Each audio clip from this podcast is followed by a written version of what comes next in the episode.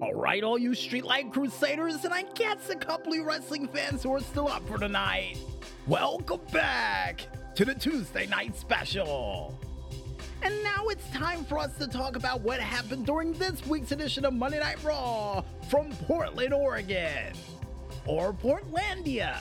And probably the only Portland based joke we have throughout this entire show. I was going to mention the Trailblazers, but according to Carl and the Maestro, not too entirely sure that sports team is still located there.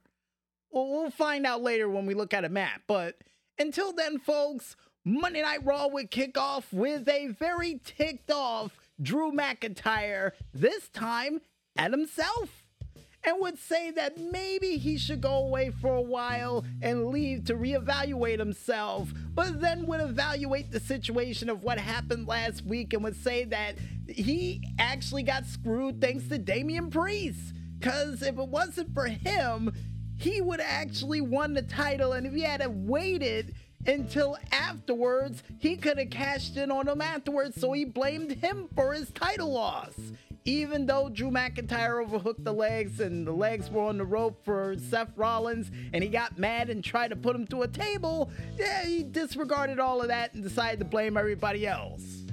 And would even decide to mention CM Punk's name, who would come out to address Drew McIntyre and would say, We're in Piper country, and Piper was known for talking. I'm known for talking, but is Drew McIntyre really known for talking? Not really, but he really wants to hear what he's got to say since his name came out of his mouth. And then we would hear Drew McIntyre air his grievances from years long ago and would start right at the top with the fact that he was in a dark place back in the day when he was a part of the roster as the chosen one, mentioning the fact that he lost someone dear to him and that his career was heading down a downward spiral, and would try to look for CM Punk as a leader, even though he would call himself the locker room leader only to prove that he wasn't. And instead of trying to help, you know, Drew McIntyre in his time of need, would decide to try to cut him at the knees instead. And would, yeah, prove that instead of being a man who had demons, was somebody who was a demon. And would even say that he would try to go to Randy Orton, who was a guy who had demons as well but realized that he had his own set of demons, as we said that a little out of order according to Carl and the Maestro. But to get things back in order, he would say in CM Punk in response that, yeah, you know, when pushed, I can become the devil himself. And at the same time would say, but in reality, I'm really a nice guy when the time for me to be a nice guy, but if not, well, you've seen it for yourself and then would say that it's starting to become that time, and would say as well, if you wanted me to be a leader, or if you wanted to be a part of what I'm doing, you could have shaved your head and lived a clean lifestyle bringing up the straight edge society at one point, and would even go on to say that a lot of people want him to not be in the main event of WrestleMania, including Seth Rollins, Cody Rhodes, and now even Drew McIntyre, who announced himself a part of the Royal Rumble match, and would say that he's gonna exorcise the demon and actually get rid of CM Punk first when he's a part of the Rumble. For CM Punk to come back and say that, well, when I'm in the Royal Rumble and if I see you, I'm eliminating you last. And we almost forgot to mention, according to Carl and the Maestro, that Drew McIntyre would say that he meaning Drew McIntyre, was actually someone who carried the company on his back when the world needed hope in some way, shape, or form during the pandemic, and won that Royal Rumble for all the fans around the world, including that main event title win that was in front of a crowd of zero at the lowest attendance record in history for WrestleMania. That's if you don't count the wrestlers in the back and cameramen and crew, but I digress and would say that this time when he wins the Royal Rumble this year and goes to the main event, he's doing it for himself. Which I thought he was doing that before, but what do I know? But besides all that hatred for CM Punk by Drew McIntyre, we go into our first match of the night, which would see none other than Finn Balor going one on one against Tommaso Ciampa which Ciampa would say prior to the match that their New Year's revolution or resolution, not to be confused with the old school pay per view that I do believe well over a year ago would celebrate the title win of the rated R superstar being the first man to cash in money in the bank. Yeah, we're just making a whole bunch of almanac references tonight. Would say that his resolution was to become the new tag team champions along with none other than Johnny Gargano.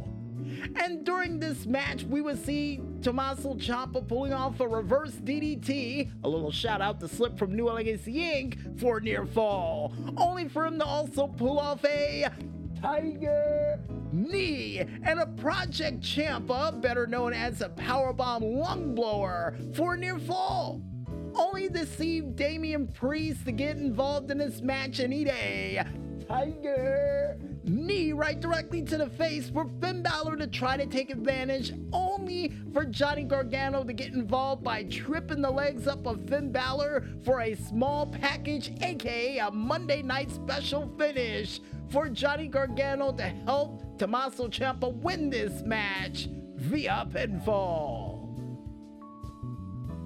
And after the match was over, we would hear from Becky Lynch, who would announce herself a part of the Royal Rumble match and would say that she's looking forward to winning the Royal Rumble, and would even mention the fact that either Nia Jax is getting weaker with her punch, seeing the fact that it didn't take her out, or either the man Becky Lynch is getting stronger.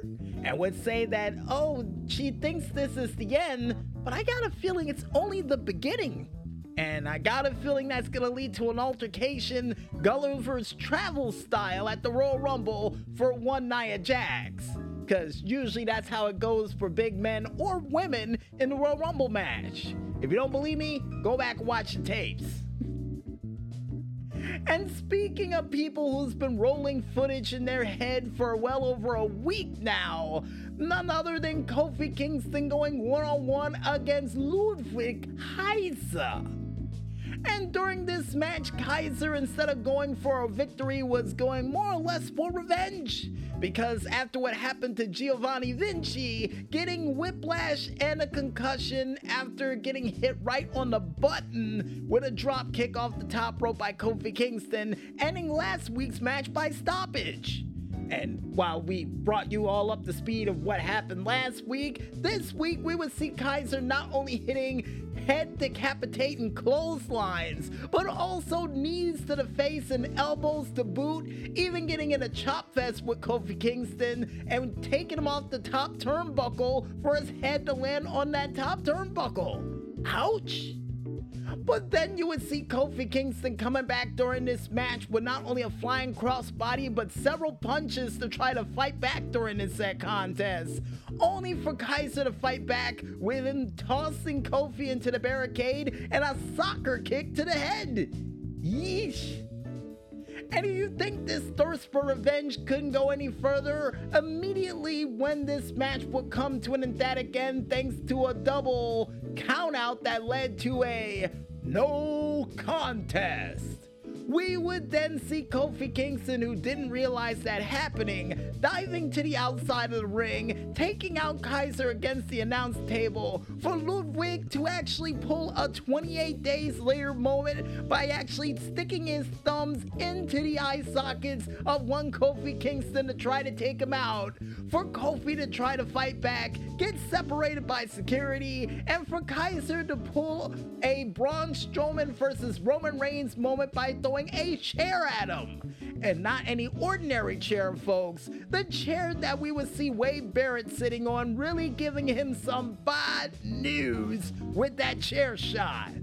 And while Kofi was discombobulated, and while security tried, and I say loosely, quote unquote, tried to stop Ludwig Kaiser from doing what he was gonna do next, Kaiser would just run around the ring getting a full speed of momentum, drop kicking the head right off of Kofi Kingston right into the stairs. Yikes! Yikes! And why would he do all this, folks? Well, after we would see that, we would see him backstage saying that after last week, he's left there all alone to carry the weight of Imperium on his back, and would say that since he took the head of Giovanni Vinci, I'm taking his. And I got a feeling Xavier Woods might have something to say about that in the near future, and would even say it on Twitter that he messed up. So, is he gonna come after him? I got a feeling he is. But before that journey to Revenge Road, folks, I think it's time for us to make a journey right back into that music as I go grab a glass of water. And when we return, we'll be back with the second half of what happened for this week's edition of Monday Night Raw from Portland, Oregon, as the Tuesday night special rolls on right after this. So don't go anywhere just yet, folks, and stay tuned.